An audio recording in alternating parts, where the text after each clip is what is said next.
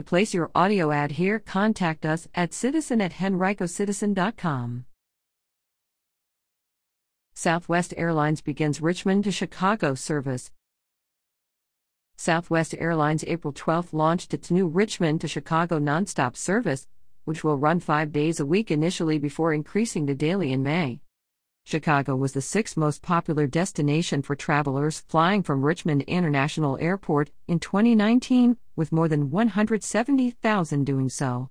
The new service will connect RIC to Chicago Midway, in addition to Chicago, Southwest will add nonstop service from Richmond to Denver, RIC's eighth most popular destination, May 9th. The airline already provides service to and from Atlanta and seasonal service to and from Orlando and Tampa.